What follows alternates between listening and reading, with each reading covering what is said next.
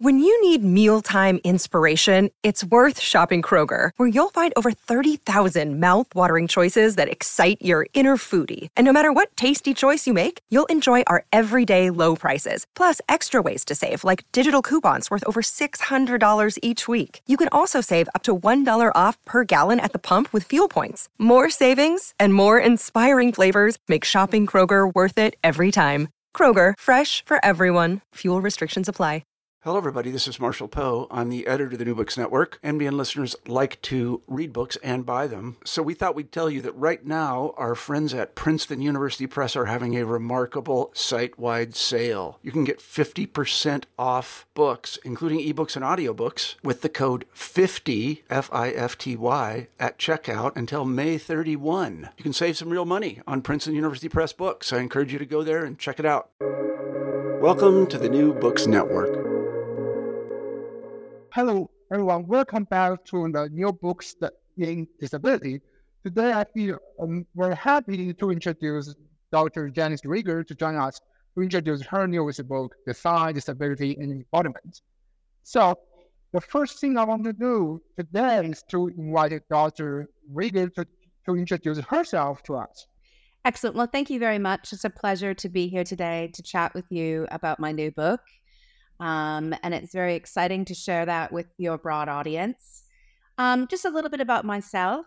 Um, since 1994, I would I've been working in disability studies and creating cultures of inclusion.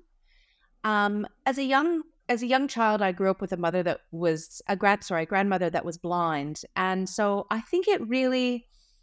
I think it really impacted me as a young child to see how exclusionary the world is um, how exclusionary the built environment is, and the kind of systemic ableism, even at that young age, that was apparent to me. And so I think for a long time, even as a child, I knew that I was going to work in creating better access and inclusion um, for people with disabilities in the built environment. So I went to university for far too many years, got far too many degrees, um, and excited that I've been able to work across Canada, the United States, Europe, and now in Australia in creating uh, more access and inclusion for, and really justice for people with disabilities.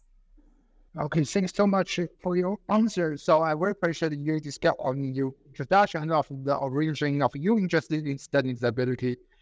So for next question, now let's turn to your book. So for your book, my first question is that I'm, I want to write you talk about how to read in with the embodiment in order to pursue new track the trajectory through embodied mappings. So um, this is an area that I'm really interested in, and and the idea of the embodied mappings is actually a methodology that I have created. Uh, well, I started it during around 2014, and I've really started to publish on it and hone in on it. And it's this idea that we have this kind of embodied knowledge, um, which you know I refer to as techne, which comes from the work of, of some of my um, scholars and mentors, and this idea that we can't understand people's lived experience of disability without understanding their embodied experience um, within environments or within the various kinds of experiences they have, and so this idea of mappings or embodied mappings I've started to use throughout all of my research. And it actually has this kind of eight phase approach where the M stands for the multimodal and multisensorial. And so it's important that we look at these multisensorial understandings of the way people with disabilities understand spaces and understand their lived experience and their different knowledge systems. The A in mapping stands for altering. It's this idea that we need to think about the altering of our approaches and the way that we do research with people with disabilities. The P and the other P are performative and pressing. So, again, this idea of an embodied criticality and, and performative understandings of moving through space. The I, of course, in mapping stands for inclusion, and it's about including people with disabilities in all of our research. So, the idea about not about us without us. The N is navigating and narrating. And I'll talk a little bit more about this later, but it's this method that I've created in terms of, of working with people with disabilities called dialoguing while wandering. And it's how we move and co constitute knowledge together.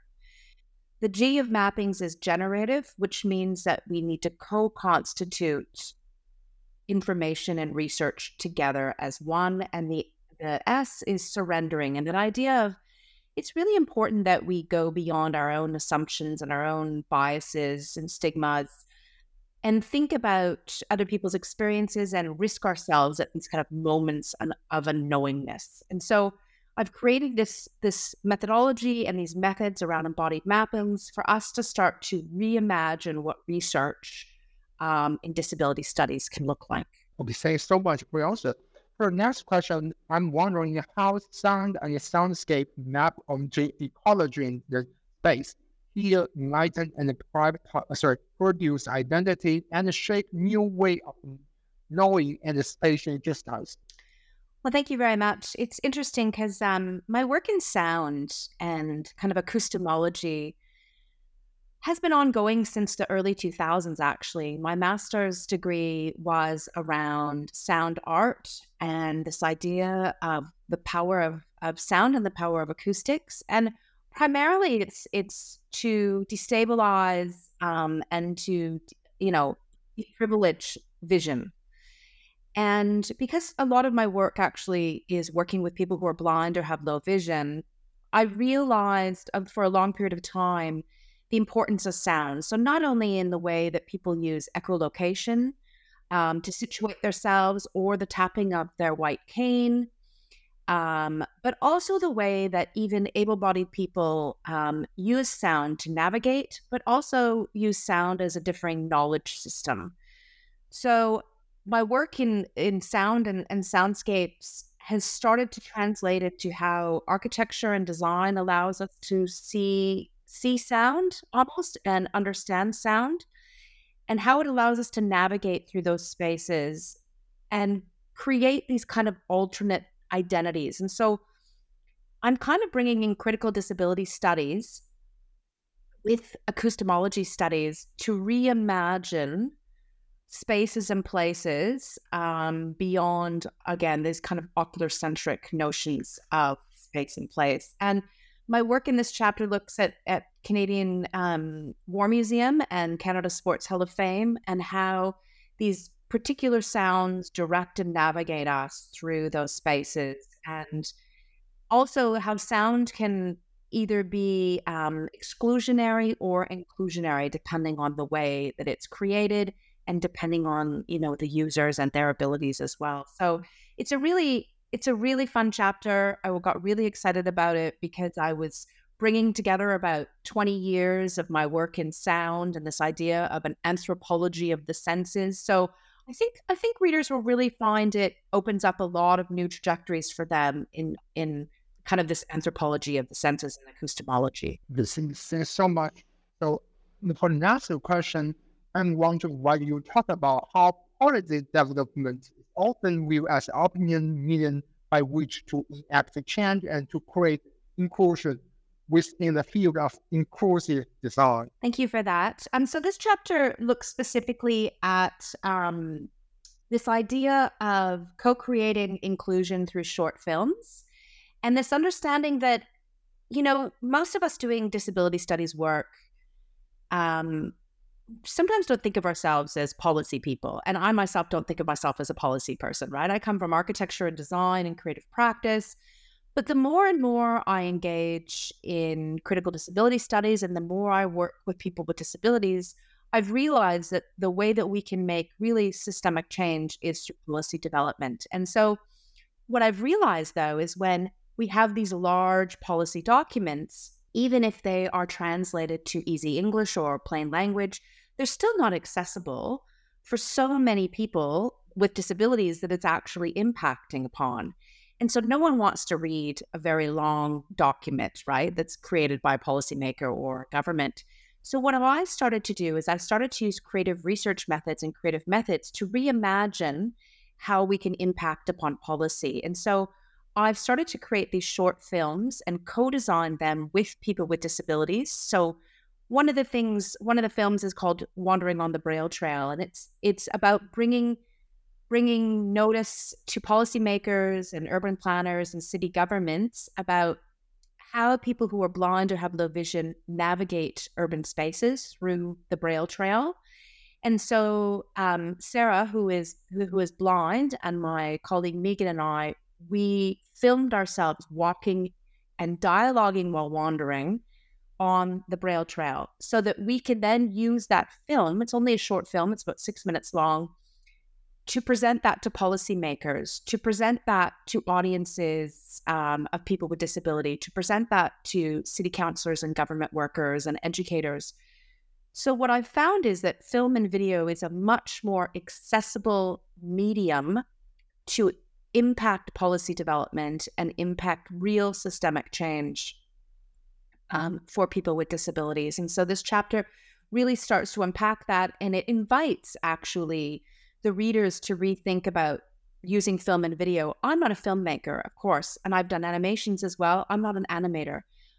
But by bringing in those people with those expertise, we're actually able to create a much more inclusive medium um, for for disability studies. Thank you so much. So after talking about the policy developments, um, I'm wondering what we talk about something about privilege. I'm wondering about how the artist, the Janet Party, sorry, they construct the privileging of the visual over all other corporate view um, senses in her work. Yeah, this is an interesting chapter, actually, chapter five. Um, and this actually comes out of my master's research um, from some time ago that I never really had the opportunity to unpack um, and to publish on. And so, because my work around inclusion and disability, um, you know, has been happening since 1994. Obviously, I had, you know, years and decades of work that I had not shared with audiences before. And so I was quite excited to write on this work that I had done from almost 20 years ago, actually, and how how interestingly it was still very relevant today.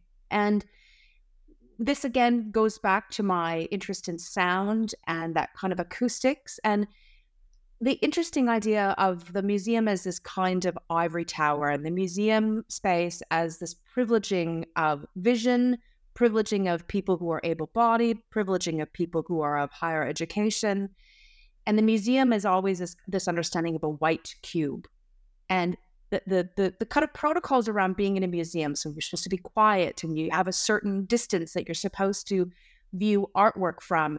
And so Janet Cardiff's work is a sound piece. It's an installation work that's quite loud and it makes you wander around with these different voices. Um, and so it really allows this interruption um, of this ableist space and this ableist kind of architecture and this ableist museum through sound and through this this really interesting kind of almost critical disability studies narrative. I mean, obviously, Janet Cardiff as an artist was not necessarily looking at, you know, being critical of, of disability and ability, but my interpretation of her work has done just that. And so um, I think it's really a great chapter for um, academics and students and practitioners and anyone interested in understanding how we can think beyond vision um, at these more embodied and corporal senses and in understanding people's experience. So really quite a fun chapter. The other thing about that chapter, which is really interesting, is a bit different, that chapter. And it, it's inclusive of intertextuality. And by that, I mean, I wrote this so it's my voice and this kind of poetic embodiment weaving in with more academic voice. So it's a it's a really interesting chapter in terms of the different ways that we can write as writers. This, of course, this this work that I'm doing, of course, is this kind of ableist and, and feminist critique um, called Feminine Écriture um, by Helen Cixous. And it's me kind of entangling my academic voice with a poetic poetic voice, a poetic embodiment. So you'll so the reader will see these kind of poetic interjections, which um again is a is kind of deconstructing this understanding of writing as a very privileged ableist medium and just bringing in my kind of reveries and my thoughts um, you know as as it weaves through. So again a really interesting example of how we can think beyond academic writing. Thank you so much for your answer. For the chapter six um, I'm wondering about the new ways of designing for people with disability through a con- through a co-constitutive critical access approach.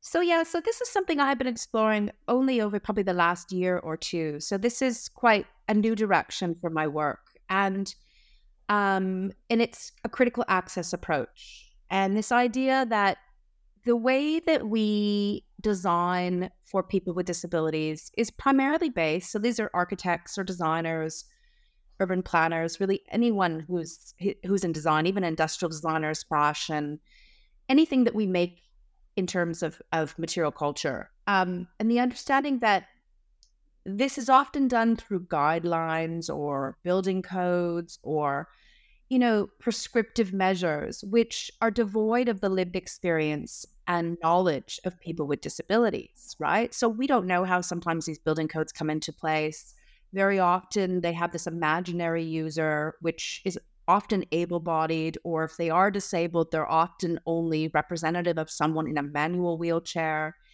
And so they're really quite um, at an arm's length or distance from the true lived experience of people with disabilities. And so in this chapter, I talk about two different ways that I've kind of um, intervened in the idea that we understand how to create better access and inclusion. I give an example in Australia that I did with the QUT Art Museum, where I worked with um, two um, people who were blind and had low vision, and we kind of um, uh, wandered while we were walking through the space and and audio recorded and video recorded our wanderings, which I then made into a film um, as kind of this post occupancy evaluation of the space and how their lived experience and their embodied experience of the space could be used to train curators and architects and students and designers to better design for people with those particular disabilities. The other example is a great example I did with my colleague Mark in in Canada, and we um, we did something we call dis audits. So it's this idea of not doing an access audit, but actually dissing the idea of an audit or dis disability audit. So we were working in a university that had hired an expert to do an accessibility audit. And then, of course, that audit was put away in some file cabinet, probably never to be um, put into the actual built environment. So because Mark was blind and had worked at that institution for a long time, him and I decided to do a design intervention, almost a an activist campaign, and we tagged up the university in terms of areas that were really hazardous for people with disabilities, areas that needed um, attention in terms of creating better access and inclusion for the students with disabilities and staff. And so these were our ways of together with people with disabilities co constituting a critical access approach and this being critical of the kind of accessible audits um, that are af- often done without people with disabilities. So my approach is co-designed always with people with disabilities. And so that chapter is quite fun. It's quite kind of revolutionary. It's quite activist. Um, and I encourage others to kind of take up the cause and try to understand these critical access approach um, and these disaudits. So thank you so much. So after talk about the new ways, let's turn to something old. So I'm wondering about the history of spatial histories and its relationship to ableism and the canon. Yeah, absolutely. So in addition to being, you know, an archi- in architecture and obviously a designer and and practicing in that space and really pushing for future trajectories and new ways that we can rethink how to kind of deconstruct ableism and the systemic bias. I also am a historian. So um, for years, I taught art and architectural history um, across Canada and here in Australia as well. And it's been really interesting for me over the last two decades because when I started to study history, of course, there was nothing about people with disabilities in our art and architectural history courses. But even during that period of time, probably 25 years ago, there was also not a single female artist or architect in any of our books. So we've come a long way. in the last two decades. And and in terms of understanding, you know, and critiquing this Eurocentric Western canon, uh, often of male, white, European, you know, exemplars of, of people that we're supposed to look towards, um, and started to open up to more of a global history, but more than anything, started to open it up to alternate histories or untold histories. And so I'm quite excited by these this chapter and then some of the other work that I've been doing over the last couple of years because I decided that I was sick and tired of of architectural and design history being taught through this very white ableist male lens and that it was time to reinvent the way that we t- teach history. And it was time to do that through critical disability studies and an ableist lens. And so, to my knowledge, I think I'm one of the only people to teach kind of architecture and design history through a spatial justice kind of ableist lens. Um, and so I rewrote all the curriculum, which I have put in this book. So it's a great, it's a great chapter for academics, for historians, for even architectural and and design critics, but also people doing work in, in disability history and critical disability studies. Because I taught the students essentially about how architecture is ableism, is ableist, and how architecture has been ableist since the very beginning of time. And it's segregationalist and exclusionary. And so when we look at that lens and we look at different periods of time, when we look at different styles, I point out these kind of ableist biases. And so it's pretty exciting to bring in these new perspectives of power, these new perspectives um, of ableism and reinvent the way we talk about spatial histories and deconstruct this very, very old kind of canon that we've we've inherited. Thank you so much. For the next question, I'm wondering about how museums and galleries have made efforts to be more inclusive over the last 10 years, primarily through the emphasis on video studies. Yeah, this chapter is interesting because it's um again it's bringing in some of my newer work as well in terms of looking at inclusive ecologies. So my PhD uh, and um, some of my postdoctoral work was around ecologies and ecological thinking, and so outside of what we think about ecologies in terms of biology and natural systems, my work looks at this more of a human ecology and this understanding that we operate within this system. And obviously, in terms of people with disabilities, and we operate within a very ableist system. And so, understanding how we can map the micro and macro of ecologies allows us to make really significant changes um, and, you know, really, really just environments and inclusive environments. And so, this chapter looks at this kind of idea of careful co designing in more than human worlds. So this chapter brings in some of my work that I've recently been doing in in post qualitative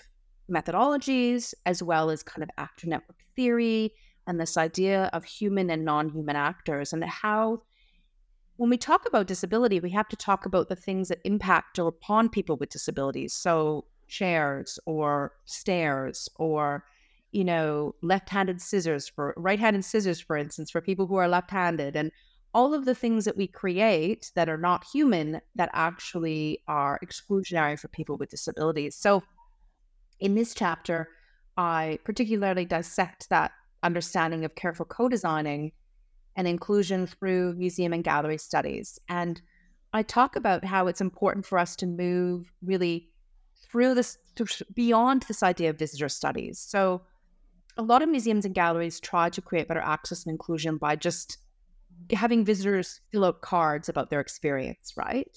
Which isn't a really good understanding of the embodied experience, especially of people with disabilities.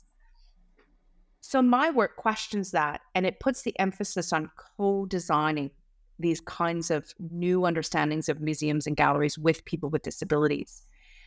And this understanding that we move from this idea of fixing, right? This idea that codes, guidelines, and visitor studies are quite fixed to this idea of sharing where we start to share our stories a little bit more. But again, there's still that kind of distancing of someone with disabilities sharing their story and then it being interpreted to this idea of caring.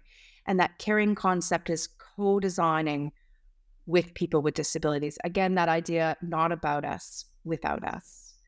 Um, and so this chapter is really good for many different audiences, and especially those working in museum and gallery work. Um, Thank you so much. For last question today, I want to want you talk about what spatial justice is, the future of spatial justice. It's the relationship between power, allyship, and DFA.